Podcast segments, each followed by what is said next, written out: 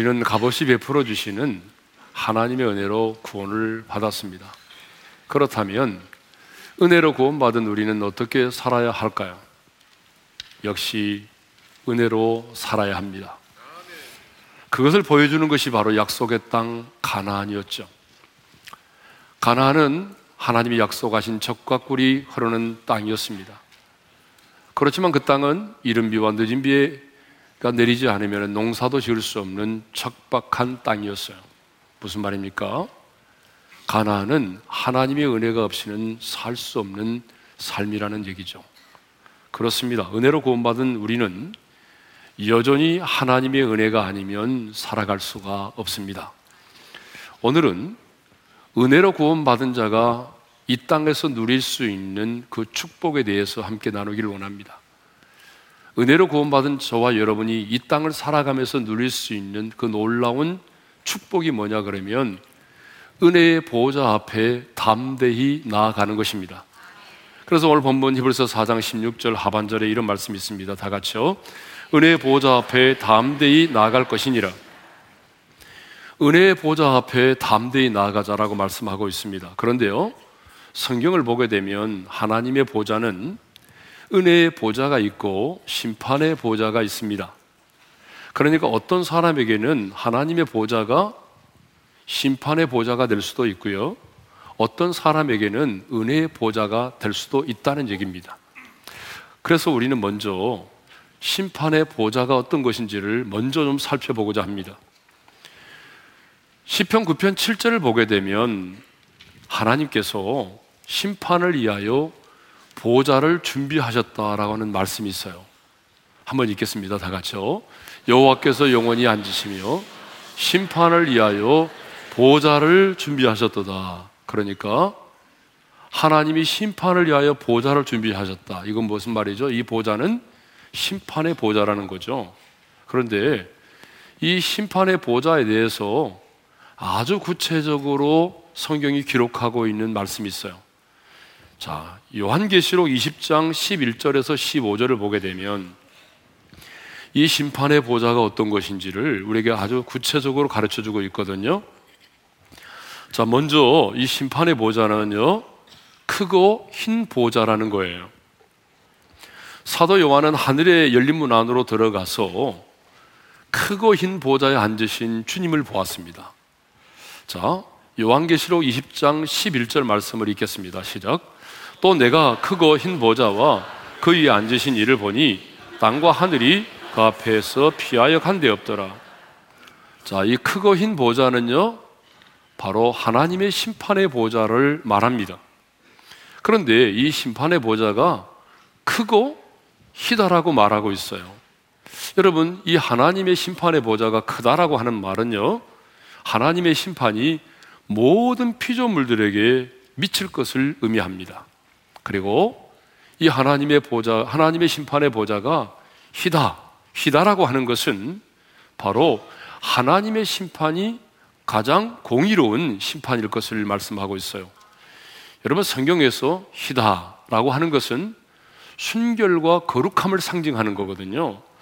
그러니까 하나님의 심판의 보좌가 휘다라고 하는 것, 이것은 하나님께서 순결과 거룩함을 가지고 가장 공정하게 하나님이 심판을 하신다는 얘기입니다. 자, 두 번째로, 그러면 심판의 시기가 언제일까요? 하나님이 언제 이 심판의 보좌에 앉으셔서 심판을 하실까요? 여러분, 다시 한번 요한계시록 20장 11절을 읽겠습니다. 시작. 또 내가 크고 흰 모자와 그에 앉으신 이를 보니 땅과 하늘이 그 앞에서 피하여 간데 없더라. 자, 하나님께서 크고 흰 보좌에 앉으셨는데 그 앉으실 때에 땅과 하늘이 그 앞에서 피하여 간데 없더라고 말씀하고 있습니다. 이 말은요, 이 우주 전체가 붕괴됨으로 모든 현존하는 질서가 무너지는 것을 말합니다. 그래서 베드로는요, 그날을 이렇게 성경에서 기록하고 있어요. 베드로후서 3장 10절입니다. 다 같이 시작. 그 날에는 하늘이 큰 소리로 떠나가고 물질이 뜨거운 불에 풀어지고 땅과 그 중에 있는 모든 일이 드러나리로다. 자, 그러니까 이 크고 흰 보좌의 하나님의 심판은요, 현존하고 있는 우주의 모든 질서가 무너지고 새 하늘과 새 땅이 시작되기 바로 직전에 하나님이 심판을 하신다는 거예요. 자, 그러면 심판의 대상에 대해서 한번 살펴볼까요? 누가 크고 흰 보좌에 앉으신 하나님으로부터 심판을 받게 될까요? 자, 요한계시록 20장 12절을 읽겠습니다. 다 같이요. 또 내가 보니 죽은 자들이 큰 자나 작은 자나 그 보좌 앞에 서 있는데 책들이 펴 있고 또 다른 책이 펴져 있으니 곧 생명책이라 죽은 자들이 자기의 행위를 따라 책들에 기록된 대로 심판을 받으니 여러분 하나님의 지금 보좌 앞에 심판의 보좌 앞에 하나님의 보좌 앞에 두 종류의 책이 펼쳐 있습니다. 두 종류의 책이 펼쳐져 있는데 하나의 책은 복수로 되어 있습니다. 책들이라고 되어 있고 또 하나의 책은 다른 책이라고 되어 있습니다. 그렇죠? 그러면 여기 복수로 되어 있는 책들은 어떤 책을 말할까요? 그것은요, 인간의 행위를 기록하고 있는 책입니다. 인간의 행위를 기록하고 있는 책입니다. 그러면 여기 다른 책은 뭘 말할까요? 여기 다른 책은 바로 생명책을 말합니다. 그러면 누가 이 하나님의 심판을 받게 될까요? 성경은 이렇게 말하고 있습니다. 죽은 자들이 자기 행위를 따라 책들에 기록된 대로 심판을 받으리니 라고 말하고 있습니다. 그러니까 모든 사람들이 심판대 앞에 서게 되겠지만은 누가 이 심판을 받느냐 하면은 죽은 자들이 자기의 행위를 따라서 심판을 받게 된다는 거죠. 그러면 여기서 죽은 자들은 누구를 말할까요? 자, 여기서 죽은 자들은요. 하나님의 생명책에 기록되지 아니한 사람들이죠. 그래서 15절을 보게 되면 생명책에 기록되지 아니한 자가 불못에 던져짐을 당한다라고 말씀하고 있어요. 요한계시록 20장 15절을 읽겠습니다. 시작. 누구든지 생명책에 기록되지 못한 자는 불못에 던져지더라. 자, 그러면 여기 생명책에 기록되지 않는 사람이 누굴까요? 여기 생명책에 기록되지 않은 사람은 예수의 생명이 없는 사람입니다. 그러면 예수의 생명이 없는 사람은 누구일까요? 여러분, 예수의 생명이 없는 사람은요, 한마디로 말하면 죄와 죽음의 문제를 해결받지 못한 사람입니다. 그러니까 생명책에 기록되지 않은 자들이 자기 행위가 기록된 대로 죽은 자들이 불못에 이제 이렇게 하나님의 심판을 받게 된다 그 말이죠. 그들은 곧 한마디로 말하면 예수를 믿지 않은 자입니다. 그래서 예수의 생명이 없는 자, 죄와 죽음의 문제를 해결받지 못한 자들이 심판을 받는다는 거예요. 그러면 심판의 내용이 뭘까요? 여러분, 이 심판의 내용은 정말 설교하고 싶지도 않을 만큼 무서운 심판입니다. 불못에 던져진다는 거예요, 불못에. 여러분, 요한계시록 20장 14절의 말씀을 읽겠습니다. 다 같이요. 사망과 음부도 불못에 던져지니 이것은 둘째 사망, 곧 불못이라. 여러분, 불못에 던져짐을 당하게 되는데요. 이것을 뭐라고 말하죠? 둘째 사망이라고 말하고 있어요. 여러분, 왜 둘째 사망이라고 말하는지 아세요? 자, 이거는 어떤 사람이 예수를 믿지 않고 죽었습니다. 그러면 그 영혼은 죽는 순간 이제 지옥의 불못에 떨어지게 되죠. 지옥에 들어간다 그 말입니다. 음부의 고통 가운데 떨어지게 되는 거죠. 그러면 육체는 어떻게 됩니까? 육체는 화장을 하든지 땅속에 매장을 당하고 한 줌의 채가 돼버렸죠. 그런데 성경을 보게 되면 예수님이 재림하실 때에 예수를 믿는 자들이 먼저 부활을 하게 되고 나중에 믿지 않은 자들이 부활을 하게 되는데 그 부활을 성경은 뭐라고 말하냐면 심판의 부활이라고 말하고 있어요. 그러니까 먼저 지옥에 가 있는 그 영혼과 그리고 이 땅의 무덤 속에 갇혀 있는 자들이 부활을 하게 됩니다, 육체가. 그러면 무덤 속에서 부활한 육체와 지옥에 가 있던 영과 영혼이 다시 하나가 됩니다. 육체와 영혼이 하나 돼서 크고 흰 보좌 앞에서 심판의 보좌 앞에서 심판을 받게 되는데 그것이 뭐죠? 불못에 던져진다는 거죠. 이것을 성경은 둘째 사망이라고 말하고 있어요. 여러분, 이렇게 말하면 사람들이 지금이 어느 시대인데 불못에 던져지느냐고 이건 말도 안 된다라고 말하죠. 근데 여러분, 성경은요, 계속적으로 일관성 있게 하나님의 심판을 말할 때마다 여러분, 불과 유황불이 타는 풀못에 던져진다라고 계속적으로 언급을 하고 있어요. 여러분, 요한계시록 19장 20절도 보게 되면 이런 말씀이 있습니다. 산채로 유황불 붙는 못에 던져지고 라고 말씀하고 있어요. 그리고 요한계시록 21장 8절도 보게 되면 이런 말씀이 있습니다. 다 같이 읽겠습니다. 시작. 불과 유황으로 타는 못에 던져지리니 이것이 바로 둘째 사망이라. 여기도 동일하게 말씀하고 있죠. 그리고 중요한 것은 우리 예수님이 이 땅에 계실 때도 분명히 지옥의 불못에 대해서 말씀하셨다는 거예요. 왼편에 있는 자들에게 주님이 이렇게 말씀하십니다. 마태복음 25장 41절입니다. 읽겠습니다. 시작. 저주를 받은 자들아 나를 떠나 마귀와 그 사자들을 위하여 예비된 영원한 불에 들어가라. 여러분, 이 불못은요, 원래 마귀와 그 사자들을 위하여 예비된 것 같습니다. 그런데 마귀와 그 사자들을 위하여 예비된 불못에 던짐을 받는데 영원한 불못에 영원한 불못이라고 말합니다. 몇 년 동안만 살다가 끝나는 게 아니고요. 그 불못은 한 번 들어가면 시간의 개념이 없는 영원한 불못에 던져짐을 당한다는 거죠.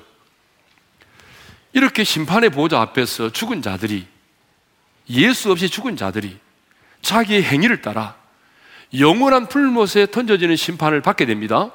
이것이 바로 뭐죠? 심판의 보좌입니다. 근데 사람들은요, 하나님이 사랑의 하나님이신데, 어떻게 사랑의 하나님이 우리 인간을 이렇게 심판할 수 있겠느냐? 라고 말하면서 분명히 성경이 기록하고 있고 예수님이 말씀하신 이 지옥의 불못을 인정하지 않는다는 것이죠. 심지어는 그런 목사들도 정말 많습니다. 아니, 예수를 믿는다고 말하면서도 예수님이 말씀하신 것을 믿지 않는다면 여러분 그 사람은 예수를 믿는 사람이 결코 아니죠. 여러분들이 아무리 부정하고 싶고 믿지 않으려고 해도 여러분 주님이 말씀하신 이 말씀은 진리입니다. 이 말씀대로 이루어질 수밖에 없습니다. 분명히 크고 흰 보좌의 심판은 있습니다. 자, 두 번째로 은혜의 보좌에 대해서 이제 한번 나누려고 합니다. 여러분, 은혜의 보좌는요, 하나님의 보좌를 말합니다. 하나님의 보좌는 어떤 것이죠? 하나님께서 좌정하여 계시면서 통치하시는 것이죠. 좀 쉽게 말씀드리면 하나님께서 우리를 다스리시며 우리를 만나 주시는 것입니다. 우리 예배를 받으시고 우리의 기도를 들으시면서 우리에게 은혜를 베푸시는 곳이 어디입니까? 그게 바로 은혜의 보좌라는 거죠. 그래서 히브리서 14장 6절의 하반절, 4장, 4장 16절 하반절을 다시 읽습니다. 시작. 은혜의 보좌 앞에 담대히 나갈 것이니라. 따라서 합시다. 은혜의 보좌. 그러니까 은혜의 보좌는 어떤 것이죠? 하나님께서 우리에게 은혜를 베풀어 주시는 곳, 하나님이 우리를 만나 주시는 곳, 이것이 바로 은혜의 보좌입니다.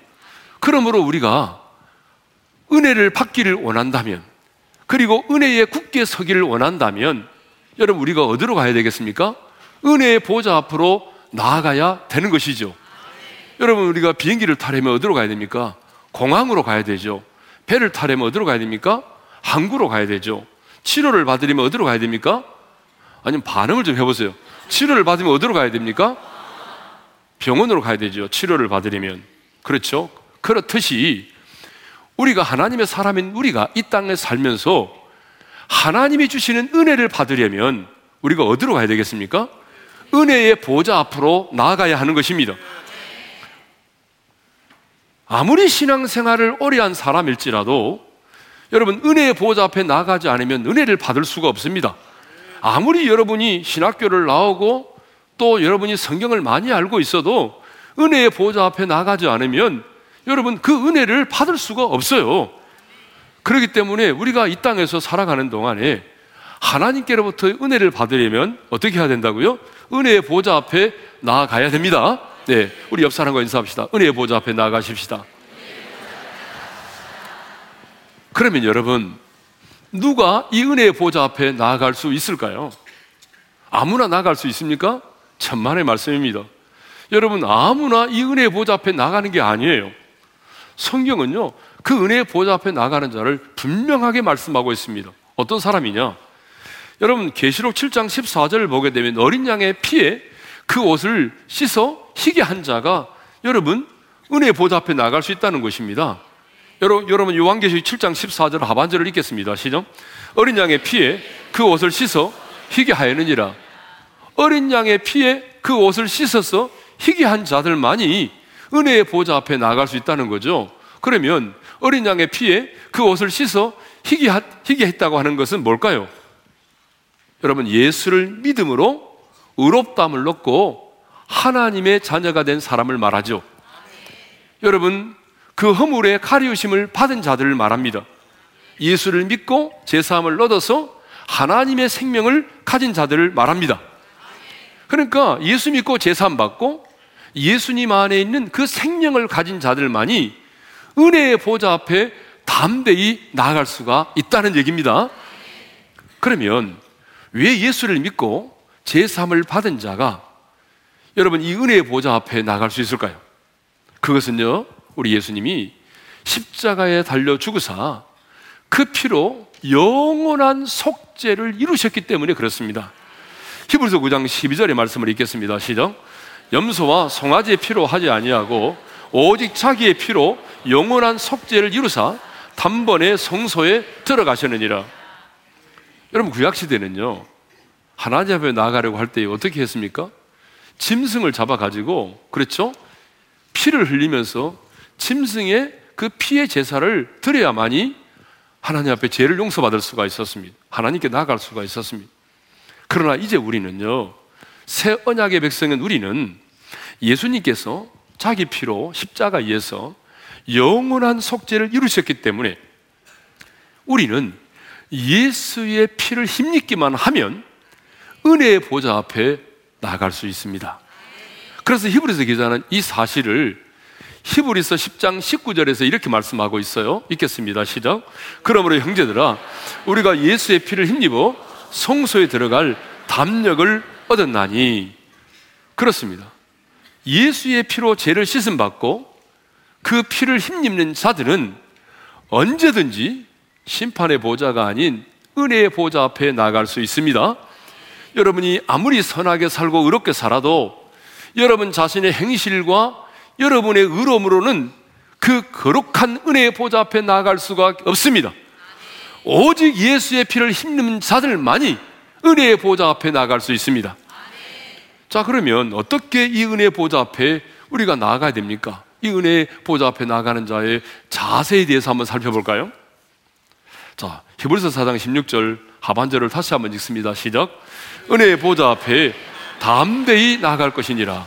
어떻게 나가라고 말씀하고 있어요? 담대히 나가라는 말입니다. 여러분, 은혜의 보좌 앞에 어떻게 나가라고요? 담대히 나가라는 거예요, 담대히. 이 담대히라고 하는 헬라의 말의 원문의 의미는 자유라는 말의 의미를 가지고 있어요. 그러니까 내가 노예로서, 제 종으로서, 예?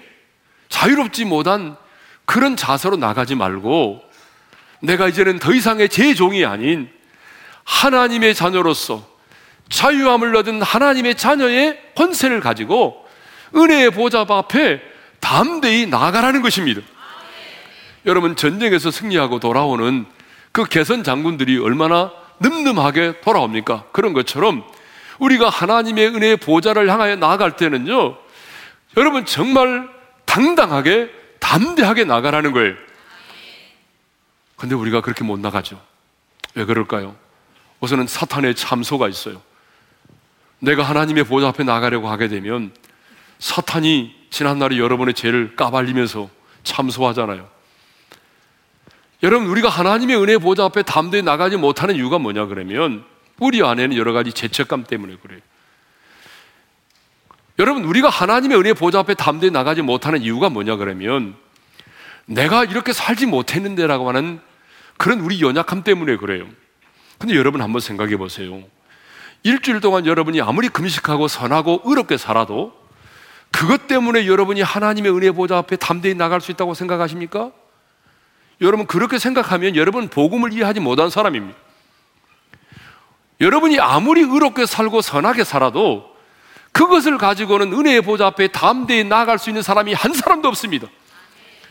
우리가 넘어졌고 연약하지만 은혜의 보좌 앞에 담대히 나아갈 수 있는 것은 나의 의로움과 나의 선행이 아닌 예수 그리스도의 십자가의 보혈을 힘입기 때문입니다. 예수님의 이름과 그 보혈의 능력을 힘입기 때문에 여러분 우리는 은혜의 보좌 앞에 담대히 나가는 거예요. 여러분 은혜의 보좌 앞에 담대히 나가시기를 바랍니다. 물론 이 말은 뻔뻔함이나 무리한 태도로 나가라는 말이 아니에요. 결코 그런 말이 아닙니다. 십자가의 보혈의 능력을 힘입어서 은혜의 보좌 앞에 담대히 나가십시오. 구약 시대에는요 아무나 하나님의 보좌 앞에 나갈 수가 없었습니다. 출애굽한 이스라엘 백성들을 보십시오. 출애굽한 이스라엘 백성들이 뭘 봤냐면 신의 산에 임한 하나님의 영광을 보았어요. 그때 그들은 가까이 나가지도 못하고 참 멀찍이서 바라보면서도 그들은 우리가 죽을까 하나이다. 죽음의 공포로 떨어야만 했습니다. 구약 시대에는요, 아무나 하나님의 보좌 앞 지성소에 들어갈 수가 없었습니다. 하나님은 하나님의 지성소를 우리에게 어떻게 가르쳐 주셨냐면 지성소 안에 언약계가 있잖아요. 그죠? 그리고 그 언약계의 뚜껑 위에 보게 되면 두 천사가 이렇게 지키고 있잖아요. 거기가 바로 하나님이 말씀해 주신 하나님의 지성소, 하나님의 속죄소, 다시 말하면 보좌입니다. 그런데 구약 시대는요, 1년에 딱 한 차례 대속죄 일에만 대제사장이 정결하게 몸을 씻고 정결한 어린 양의 피를 가지고 휘장을 열고 그 깜깜한 지성소로 들어갑니다. 그런데요, 들어가서 하는 일이 뭐예요? 그 정결한 짐승의 피를 가지고 그 속 언약계가 있잖아요. 그 언약계 뚜껑에다가 그 피를 뿌리고 바릅니다.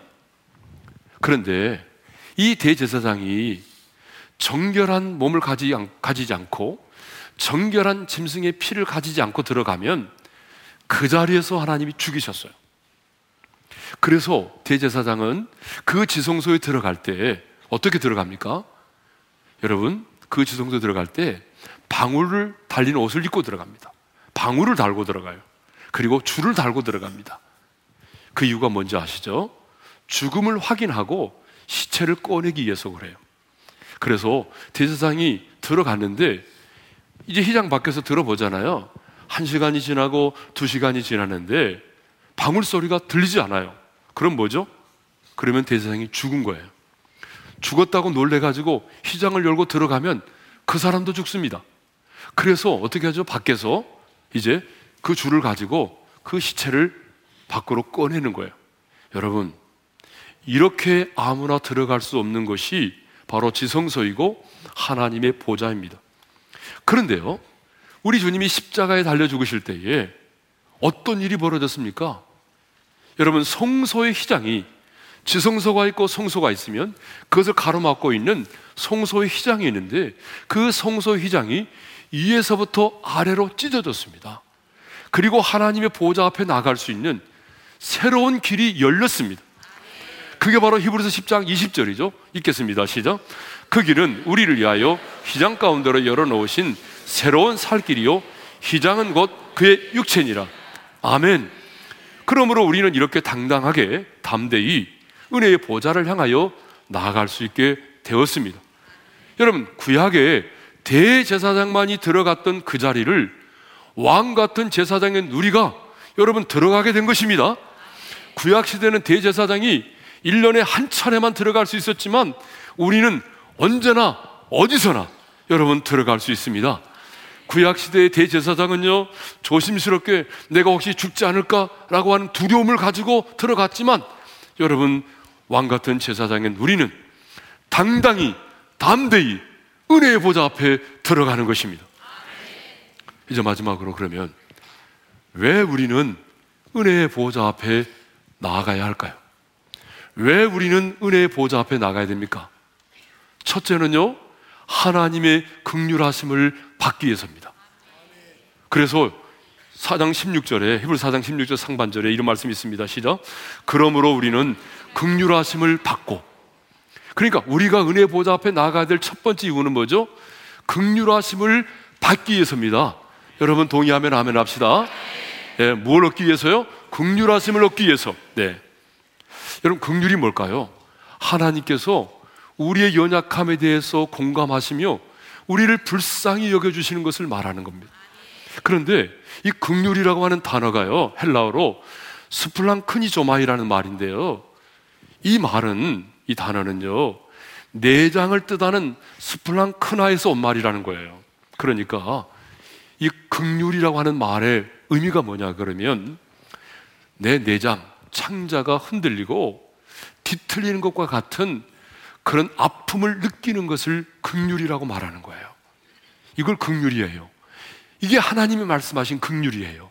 그런데 공관복음 사복음서에 이 극률이라고 하는 단어가요. 12번 기록돼 있어요. 몇 번이라고요? 12번. 그런데 놀라운 사실이 있습니다. 그게 뭐냐 그러면 12번 기록되어 있는데 이 극률이라고 하는 말 다음에는요. 반드시 기적이 일어났다는 거예요. 하나님이 극률이 여기셨다.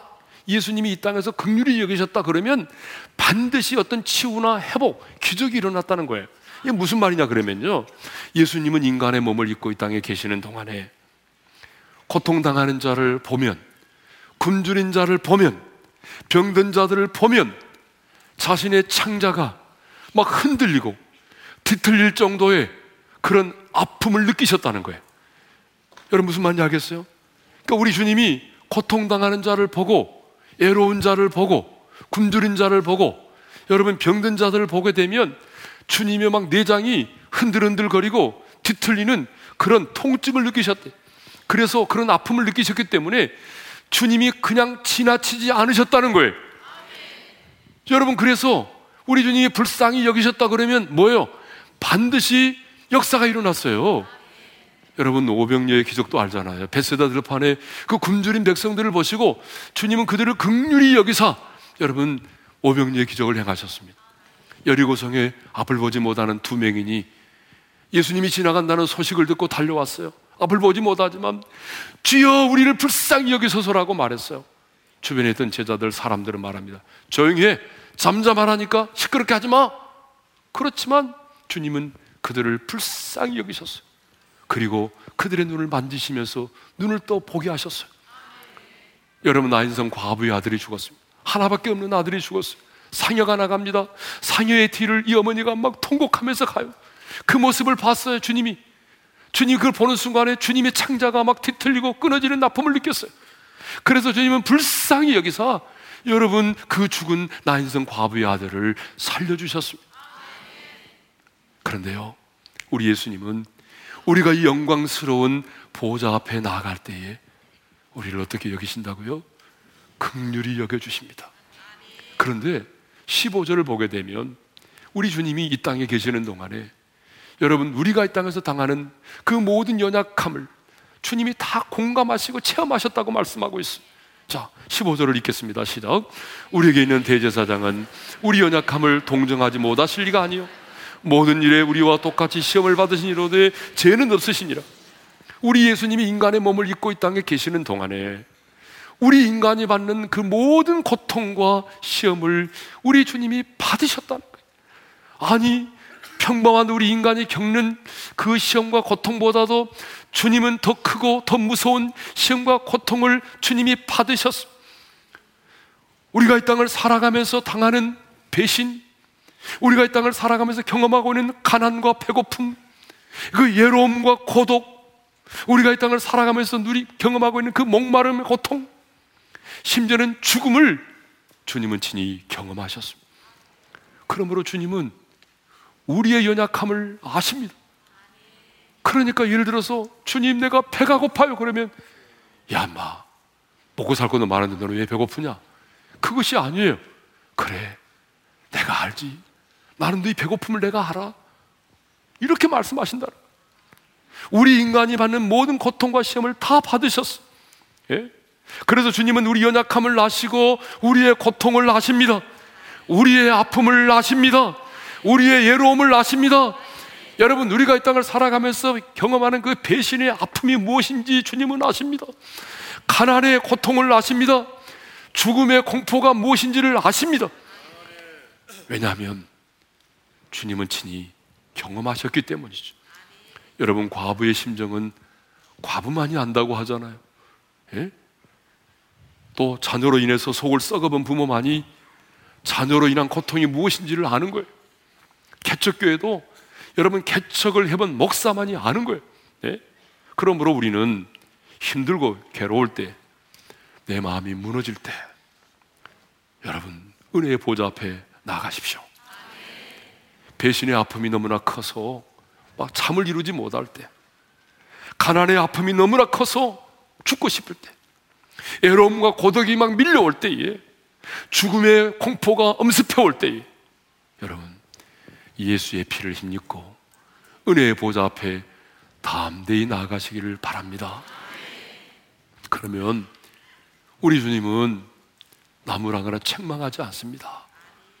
은혜의 보좌 앞에서 주님은 우리를 나무라거나 책망하는 것이 아니라 우리의 연약한 모습, 있는 모습 그대로를 받아주시고요. 주님은 극률이 풍성하신 분이기 때문에 우리의 그 극률함을 가지고 나가면 주님의 창자가 뒤틀리고 끊어지는 것 같은 그런 아픔을 느끼시면서 주님이 우리를 극률이 여겨 주십니다. 그런데 제가 아까 나눴잖아요. 주님이 우리를 극률이 여겨 주시면 반드시 그 다음에는요 어떤 일이 벌어진다고요. 주님이 극률이 여겨 주시기만 하면 반드시 어떤 일이 일어났습니다. 주님이 극률이 여겨 주시면 기적이 일어났습니다. 치유와 회복이 있었습니다. 그러므로 여러분 인생이 힘들고 어려울 때에 은혜의 보좌 앞에 나가십시다. 주님께서 여러분을 극률이 여겨 주실 것입니다. 주님께서 여러분을 극률이 여겨 주시면 반드시 어떤 일이 일어나게 되어 있습니다. 자, 두 번째로 왜 우리가 은혜의 보좌 앞에 나가야 되느냐 하면요. 때를 따라 돕는 은혜를 얻기 위하여 은혜의 보좌 앞에 나가야 합니다. 16절 하반절을 읽겠습니다. 다 같이요. 때를 따라 돕는 은혜를 얻기 위하여 은혜의 보좌 앞에 담대히 나갈 것이니라. 자, 은혜로 구원받은 우리는 하나님의 은혜가 아니면 살아갈 수가 없습니다. 우리 지난주에 나눴잖아요. 우리가 예굽에 있을 때, 구원받지 못했을 때는 뭐 하나님의 은혜가 없이도 얼마든지 살 수 있다고 생각을 하며 살아왔어요. 그런데 가나안 땅은 구원받은 지금 우리의 삶은 때를 따라 이른 비와 늦은 비가 내리지 않으면 우리가 살 수 없는 땅이에요. 다른 사람은 몰라도 구원받은 저와 여러분은 때를 따라 도우시는 하나님의 은혜가 아니면 살 수 없는 사람들입니다. 여러분 동의하시면 크게 아멘 합시다. 그렇습니다. 때를 따라 도우시는 하나님의 은혜가 필요해요. 여러분 우리의 삶의 계절에도 우리가 사는 이 땅의 계절에도 여러분 때가 필요하잖아요. 여러분 눈은 여러분 겨울에 내려야지 만일에 눈이 여름에 내리면 어떻게 될까요? 비도 마찬가지 아니에요? 비도 여러분 홍수 때 내리면 되겠습니까? 가뭄 때 내려야 되는 거 아니겠어요? 사람에게도 때가 있더라고요. 사람에게도 여러분 공부할 때가 있어요. 예. 저도 나이가 들어가니까 제일 아쉬운 게 있어요.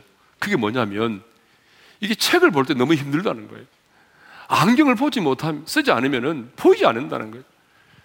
그래서 뭐 예국에 나갈 때라든지 어디 가게 되면 이게 없으니까 막 너무 힘든 거예요. 예.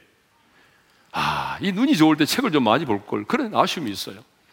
여러분, 공부할 때가 있습니다. 결혼할 때도 있어요.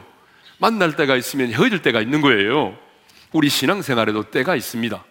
그러므로 배고픈 자에게 떡이 필요하고 목마른 자에게 생수가 필요하듯이 우리에게는 때를 따라 돕는 하나님의 은혜가 필요합니다. 여러분, 때를 따라 도우시는 하나님의 은혜는 뭐죠? 가장 적절한 때에 하나님이 가장 최선의 것으로 우리를 도우시는 것을 말합니다. 근데 중요한 것은 여러분, 내 편에서 가장 적절한 시간이 아닙니다. 하나님 편에서의 가장 적절한 시간입니다.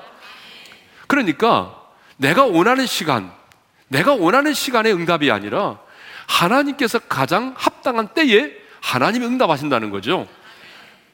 내가 원하는 것이 아니라 내 영혼에 유익될 때 가장 내 영혼에 유익되는 방향으로 하나님이 역사하십니다. 하나님 내가 기도한다고 그래서 무조건 내가 원하는 대로 응답해 주지 않습니다. 여러분 그러면 어떻게 됐을까요? 여러분이 원하는 대로 하나님 응답해 주셨다고 한다면 지금 우리가 살고 있는 세상이 멀쩡할 것 같아요? 하나님은 우리가 기도를 한다고 해서 우리가 원하는 대로 응답해 주지 않습니다. 하나님은 가장 적절한 때에 우리 영혼의 가장 유익한 방향으로 응답해 주십니다.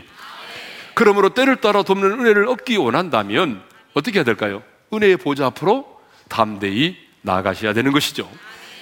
그런데 여러분, 우리 하나님은 어떤 하나님이냐면요. 모든 은혜의 하나님입니다. 베드로에서 5장 10절의 말씀을 읽겠습니다. 시작. 모든 은혜의 하나님, 곧 그리스도 안에서 너희를 부르사 자기의 영원한 영광에 들어가게 하신 이가 여러분, 그리스도 안에서 우리를 부르신 하나님을 뭐라고 말하고 있어요? 모든 은혜의 하나님이라고 말씀하고 있어요. 저는 이 말씀이 그렇게도 감동이 되더라고요. 하나님은 그냥 하나님이 아니고요. 모든 은혜의 하나님이에요. 여러분, 이 모든이라는 말을 묵상해 보세요. 뭐겠어요? 여러분, 이 모든이라는 말 속에는 모든 처지, 모든 환경, 모든 세대, 모든 시간이 다 들어가 있는 말이에요. 여러분, 우리 인간은요, 은혜를 베풀지만 모든 사람에게 은혜를 베풀 수가 없어요. 그렇죠? 여러분, 안 그래요? 그래서 우리가 쓰는 말이 뭐예요? 그 사람은 절대로 용서할 수 없어. 이렇게 말하잖아요? 내 사랑하는 자녀에게는 은혜를 베풀 수 있지 뭐. 어때요? 시월드. 예, 여러분. 거기는 절대로 용서가 안 된다는 거 아니겠어요? 그러니까 우리 인간은 늘 그런 거 아닙니까? 우리 인간은 모든 사람에게 은혜를 베풀 수 있는 게 아니에요. 그런데 우리 하나님은 어떤 사람일지라도, 아무리 망가진 사람일지라도, 아무리 지저분 사는 사람일지라도, 하나님은 모든 사람에게 은혜를 베푸실 수 있습니다. 여러분, 때도 마찬가지잖아요. 우리가 쓰는 말 가운데 그런 말이 있어요. 지금은 그럴 상황이 아니야. 이렇게 말하잖아요. 이 말은 무슨 말이냐면, 지금은 내가 안 된다는 거예요. 지금은 때가 아니라는 거예요. 여러분, 이게 우리 인간이에요. 근데 우리 하나님은 그렇지 않습니다. 우리 하나님은 모든 은혜의 하나님이십니다. 여러분이 어떤 상황 가운데 있을지라도, 어떤 처지 가운데 있을지라도, 어떤, 시, 어떤 시간 가운데 있을지라도, 하나님은 우리에게 은혜를 베푸실 수 있습니다. 여러분, 그러므로 넘어지셨습니까? 실패하셨습니까? 내 인생이 완전히 끝난 것처럼 보입니까? 은혜의 보좌 앞으로 담대히 나오십시오. 아무리 더럽혀져서도, 아무리 망가졌어도, 은혜의 보좌 앞에 나오면 주님이 당신을 용서하십니다. 아니, 주님께서 당신을 다시 일으켜 세워 주실 것입니다. 우리가 나아가는 곳은 심판의 보좌가 아닙니다. 저와 여러분이 나아가는 것은 은혜의 보좌입니다. 은혜의 보좌는 하나님께서 우리를 만나 주시고 우리에게 은혜를 베풀어 주시는 곳입니다. 그러므로 여러분 예수의 피를 힘입어 은혜의 보좌 앞으로 담대히 나가시기를 바랍니다. 우리가 그 은혜의 보좌 앞에 나가면 당신은 그 은혜의 보좌 앞에서 놀라운 하나님의 사랑과 위로를 경험하게 될 것입니다. 우리가 예수의 피를 힘입어 그 은혜의 보좌 앞에 나가면 여러분은 그 은혜의 보좌 앞에서 하나님의 선하시고 기뻐하시고 온전하신 뜻이 무엇인지를 깨닫게 될 것입니다. 여러분이 예수의 피를 힘입어 은혜의 보좌 앞에 나아가면 여러분은 세상에 줄 수 없는 놀라운 하나님의 지혜를 깨닫게 될 것입니다. 우리가 예수의 피를 힘입어 은혜의 보좌 앞에 담대히 나아가면 모든 은혜의 하나님께서 여러분에게 세상을 이길 힘, 원수와 싸워 승리할 수 있는 능력을 우리에게 허락하실 것입니다. 그러므로 우리는 은혜의 보좌 앞에 담대히 나가야 합니다. 우리 하나님은 모든 은혜의 하나님이시고 약속을 지키시는 신실하신 하나님이십니다. 우리가 은혜 보좌 앞에 나갈 때 신실하신 하나님께서 우리를 긍휼히 여겨주시고 때를 따라 돕는 은혜를 주실 것입니다. 이 시간 우리 함께 찬양하며 나가겠습니다. 자, 여러분 한번 좀 일어나서 찬양을 드리고 싶네요. 우리 한번 나가지 일어나서 찬양하십시다. 주님 보좌 앞에 나가. 주 님 보좌 앞에 나가 참된 안식과 기쁨 나누리겠네. 경배하며 주의 얼굴 구할 때 신실하신 주님 차 기도 들으시는 하나님. 기 기도 들으시는 하나님. 폭풍 속에 내 등불 내 노래시라. 주의 날개 아래서 내맘 시리니 신실하신 주님 참. 우리 손을 가볍게 들고 신실하신 하나님. 신실하신 하나님. 신실하신 주.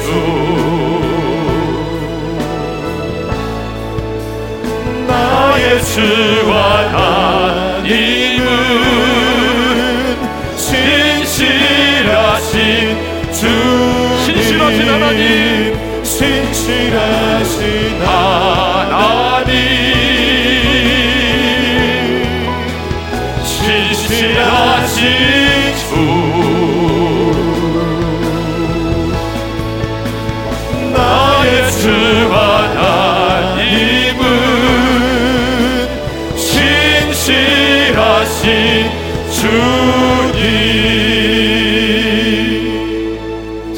눈을 감고 주신 말씀 새기면서 마음에 새기면서 기도하겠습니다. 여러분 심판의 보좌가 있고 은혜의 보좌가 있습니다. 여러분의 가족 중에 그 어떤 사람도 심판의 보좌 앞에 서지 않게 하십시오. 우리는 은혜의 보좌 앞에 나갑니다. 누가 나갑니까? 예수의 피로 그곳을 씻어 희게 한 자들입니다 다시 말하면 예수 믿고 죄와 죽음의 문제를 해결받고 예수님 안에는 생명을 가진 자들입니다. 여러분 우리는 그 피를 힘입기 때문에 담대히 나가는 것입니다. 우리가 은혜의 보좌 앞에 나가야 되는 이유가 있습니다. 하나님의 극률하심을 받기 위해서입니다. 하나님 극률이 여겨 주십시오. 하나님 내 인생을 극률이 여겨 주십시오. 하나님이여 내 부모를 극률이 여겨 주십시오. 주여 내 딸을 극률이 여겨 주십시오. 돌아오지 않은 내 아들을 극률히 여겨 주십시오. 주님 내 가정을 극률히 여겨 주십시오. 불쌍히 여겨 주십시오, 주님. 여러분 우리 하나님이 극률히 여겨 주시면 반드시 놀라운 일이 일어납니다. 여러분 우리 하나님이 극률히 여겨 주시면 기적이 일어나게 되어 있어요. 하나님 극률히 여겨 달라고. 불쌍히 여겨 달라고. 두 번째는 때를 따라도 오시는 하나님의 은혜를 얻기 위해서 여러분 우리는 하나님의 은혜가 아니면 살 수 없는 자들이잖아. 그러니까 때를 따라 도우시는 하나님의 은혜가 필요해. 근데 우리 하나님은 모든 은혜의 하나님이십니다. 어떤 사람일지라도 어떤 환경과 처지에 있을지라도 하나님은 여러분 은혜를 베푸시는 하나님이세요. 넘어지셨습니까? 실패하셨습니까? 배신을 당하셨습니까? 포기하지 마세요. 은혜의 보좌 앞에 나가면 주님이 여러분의 죄를 용서하실 것입니다. 주님이 다시 여러분들을 일으켜 세우실 것입니다. 주님이 세상을 힘, 이길 힘과 능력을 주실 것입니다. 그 은혜의 보좌 앞에 나가십시다. 이 시간에 여러분의 공로가 아닌 예수의 이름과 주님의 십자가의 보혈의 능력을 힘입어서 우리가 은혜의 보좌 앞에 나가 주여 한 번 외치고 긍휼히 여겨달라고 때를 따라도 은혜를 베풀어 달라고 우리 간절히 기도하십시다. 주여!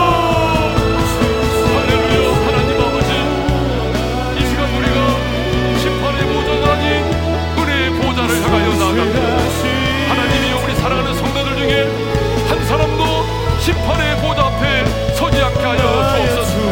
은혜의 보좌 앞에 나아가기를 원합니다. 하나님이여 나의 공로가 아닌 나의 선행이 아닌 예수님의 십자가의 그 피를 힘입어 예수님의 이름으로 나아갑니다 담대히 나아갑니다.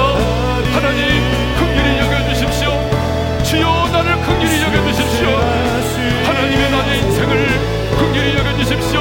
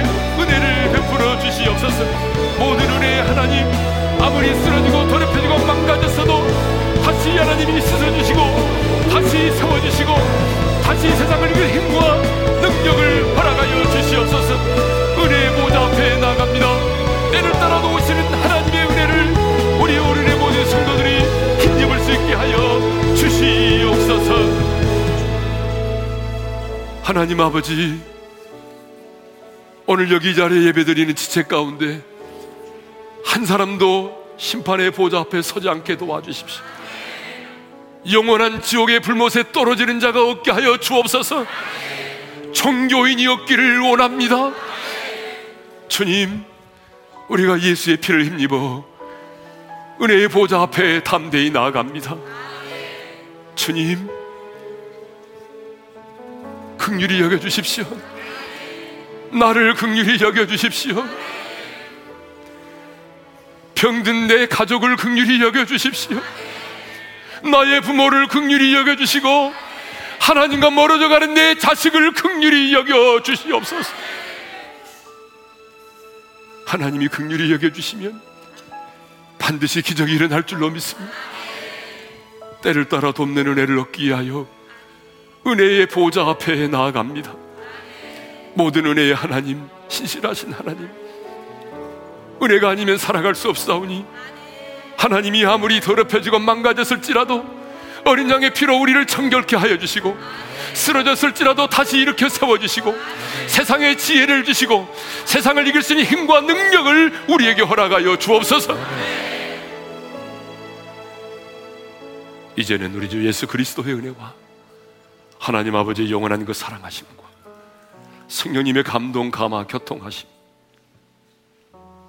은혜의 보좌 앞에 담대히 나아가 하나님의 긍휼을 받고 때를 따라 도우시는 하나님의 은혜를 힘입어 하나님의 영광 가운데 살기를 원하는 모든 지체들 위해 이제로부터 영원토록 함께 하시기를 축원하옵나이다. 아멘.